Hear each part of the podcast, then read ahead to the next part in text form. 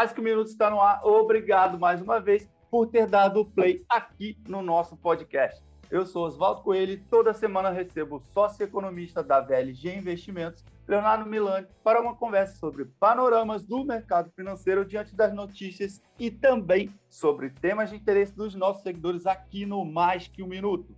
Antes de darmos prosseguimento, lembramos sempre que esse programa não faz qualquer tipo de recomendação de compra ou venda de valores e ativos mobiliários. A proposta é apenas gerar um debate sobre os temas em evidência no noticiário econômico, como que eles podem influenciar no mercado financeiro, nos seus investimentos, ouvinte. O papo aqui hoje vai ser sobre tendências de comportamento que afetam as decisões sobre os investimentos e que, inclusive, pode trazer grandes prejuízos em alguns casos. Existem diversos vieses cognitivos que podem envolver excesso de confiança, apego à experiência e insistência em opções sem perspectivas. Você, ouvinte, já tomou alguma decisão em seus investimentos de forma impulsiva? Duvido que não tenha alguma vez. Então, essa conversa de hoje é para você. Siga conosco. Léo, seja bem-vindo. Obrigado, Oswaldo. Mais um assunto bastante interessante aí para quem ouve a gente e a conversa de hoje vai ser muito produtiva. Certamente quem está ouvindo a gente já vai ter se identificado né, com algum viés, né, com algum problema emocional atrapalhando na, na tomada de decisão, o que é super normal, né, como a gente vai conversar hoje. Exatamente. Falando aí do comportamento humano, esse lado mais das sensações e tal, em linhas gerais, para a gente começar o programa, como o fator psicológico pode afetar na tomada de decisões dos investidores? É, pode, pode afetar de maneira radical, principalmente quando a gente tem uma série de perdas consecutivas ou um momento de mercado com excesso de, de volatilidade, né? Uhum. Isso pode afetar e muito, né, a tomada de, de decisão. Né? As pessoas ficam negativamente impactadas por estar tá vendo a sua, sua posição marcada a mercado se desvalorizando, né?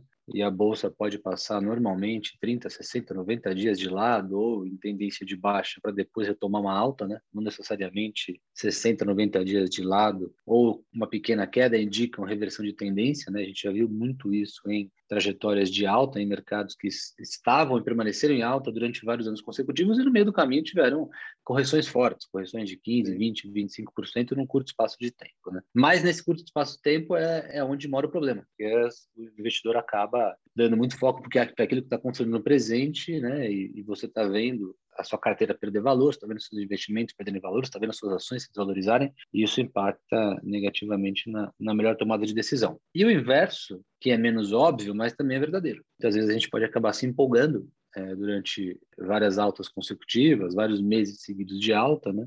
E pode acabar ou realizando lucro cedo demais ou criando um excesso de, de confiança e montando posições muito grandes, né? E aí, quando, quando o mercado corrige, você acaba tomando um para trás é, muito relevante porque você foi aumentando a posição, você foi usando muito caixa, você foi se alavancando, né? Então, no mercado de alta, né, Oswaldo, acho que não, não, é só no mercado de baixa que a gente acaba uhum. sendo refém das nossas próprias emoções, do nosso próprio cérebro, né? Como já foi provado. Né? No mercado de alta, a gente também pode acabar tomando decisão errada, decisão ruim.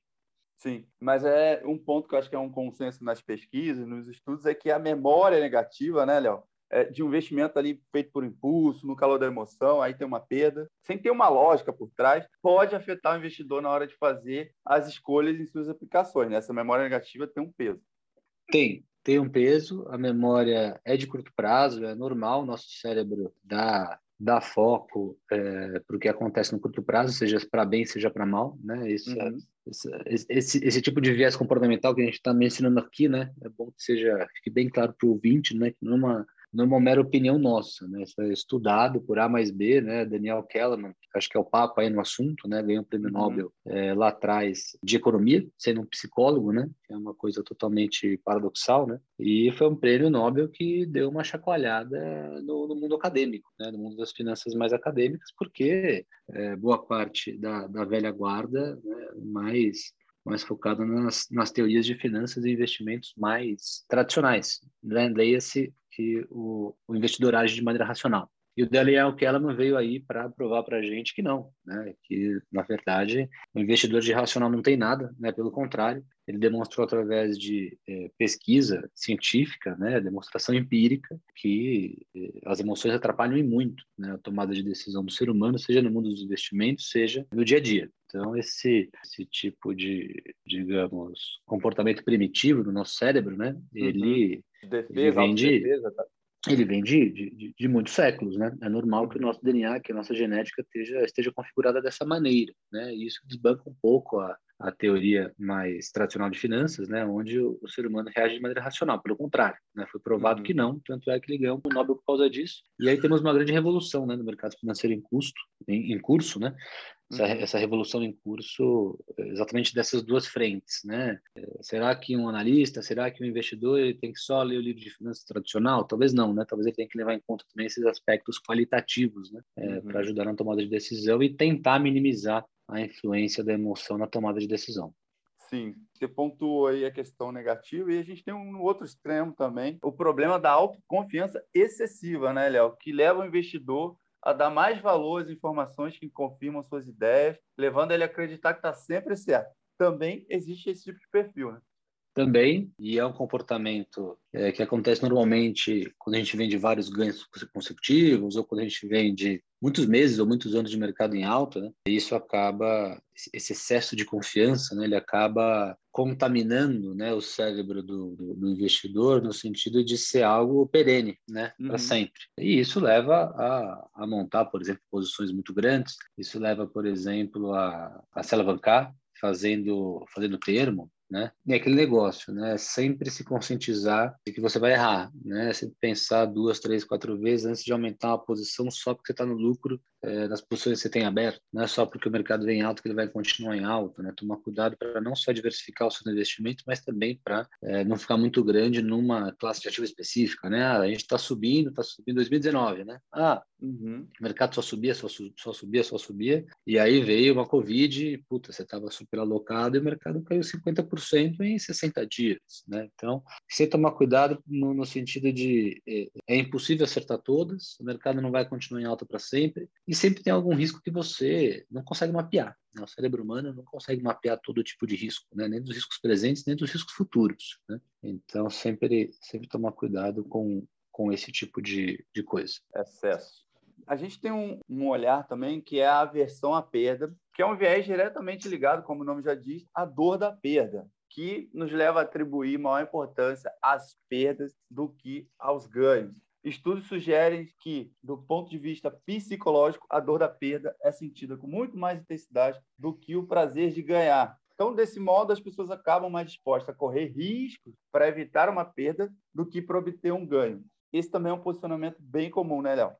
É um posicionamento bem comum, né? E as pessoas têm dificuldade de entender que determinados investimentos, ao longo do, do percurso, darão errado com uhum. certeza darão errado, né? Ou você mantém o seu dinheiro inteiro lá na LFT, no pós-fixado do Tesouro Direto, né? Ou cedo ou tarde, para tentar ganhar um a mais, para tentar ter um retorno diferenciado, você vai acabar errando alguma coisa. Comprar o fundo imobiliário que caiu, vai entrar em bolsa na hora errada, aquele fundo internacional que você comprou não deu certo, aquela BDR caiu. Então, eventualmente as coisas darão errado e é normal. Né? As pessoas têm dificuldade de entender que é normal é, perder dinheiro numa parcela pequena do tempo, né? Que o verdadeiro é, investidor que ganha dinheiro consistentemente ao longo do tempo, né, que faz com que esse milagre dos juros compostos ou do reinvestimento de lucros, né, ele ele acabe levando a gente à nossa independência financeira, digamos assim, né? No meio do caminho, ganho consistente não é ganho 100% do tempo, né? Ganho uhum. consistente é ganhar mais que perder. Então a gente tem poucas certezas nessa vida, mas uma das certezas que a gente tem é que com certeza alguma coisa é, de errado vai acontecer com alguma frequência, não é uma vez só não, com alguma frequência no mundo dos investimentos, né? E quando você não tem essa consciência, você acaba fazendo com que aquela perda ela doa demais, né? Não é que prejuízo não dói, decisão errada não dói, não é isso. Ninguém gosta de perder dinheiro. Mas se conscientizar e ter o sangue frio, né, de é, cortar o mal pela raiz, né? Muita gente fica insistindo no erro, né, aquela ação que caia, né, ela continua, né, a pessoa continua com aquela ação na carteira, né, uhum. e, e, e aquilo vai fazendo mal para ela. A, a, empresa não tem perspectiva boa no curto médio prazo, a ação não vai reagir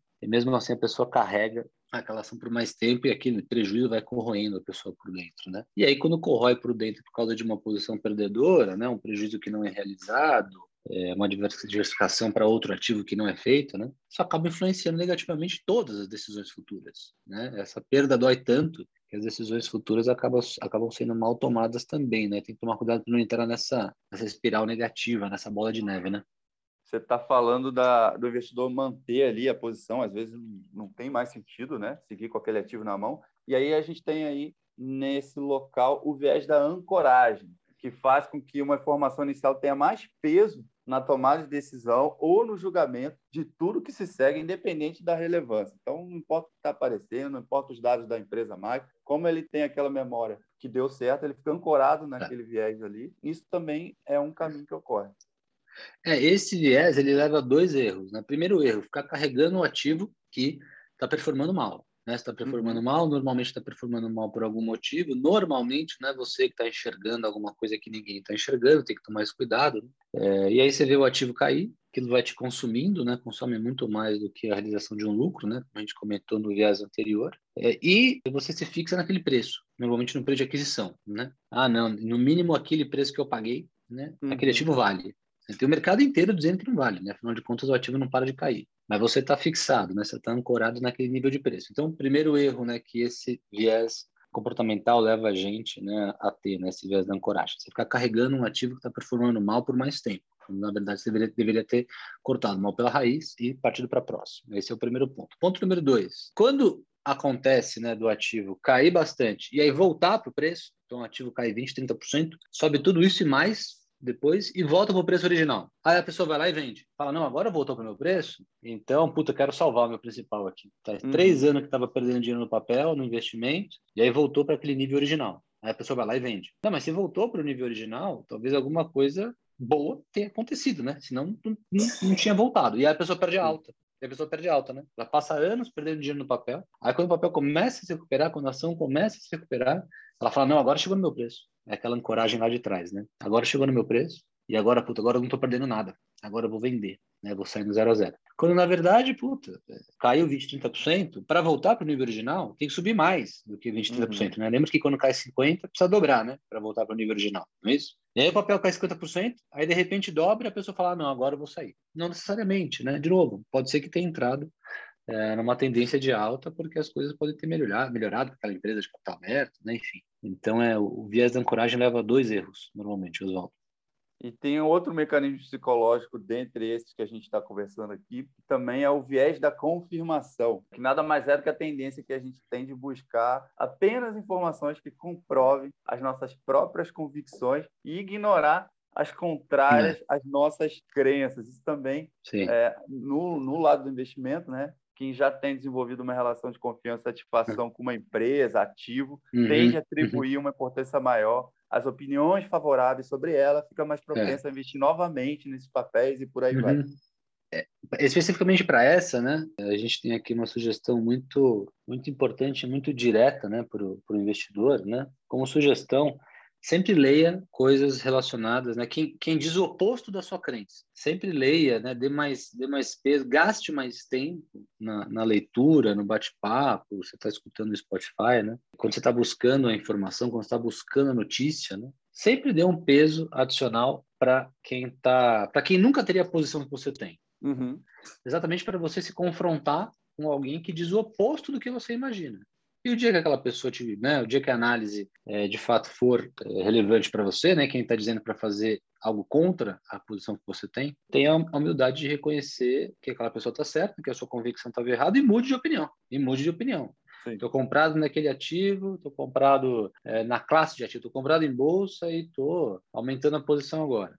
Cara, não vai ler a carta do gestor lá do fundo que está fazendo a mesma coisa que está fazendo, porque ele vai ficar defendendo a posição dele, ele vai ficar falando bem do movimento que você está fazendo, né? Então, tente ir atrás daquela notícia, daquela carta daquele gestor, daquele Spotify que você acompanha, daquele YouTube que você acompanha, dos relatórios de research, de pesquisa que você lê, de XP, de uma outra casa de análise que você assine, tente buscar alguém que tenha alguma opinião embasada, técnica e embasada, contrária, contrária à sua opinião, exatamente para você refletir, né? Você ficar lendo as pessoas falando que está tudo bem com a bolsa e te pega exatamente no motivo que está aumentando a posição, você fala, opa, então é para aumentar a posição mesmo, né? Tá todo mundo falando para aumentar a bolsa, eu vou aumentar também, né? Quando na verdade não, né? Quando na verdade se você gastar um tempo maior, todo dia tem notícia boa e ruim. Às vezes tem mais notícia boa, às vezes tem mais notícia ruim, mas todo dia, né? Vai ter alguém falando bem de um ativo e vai ter alguém falando mal daquele mesmo ativo todo dia, todo dia em veículos de mídia diferentes, em canais diferentes, né? Uhum. em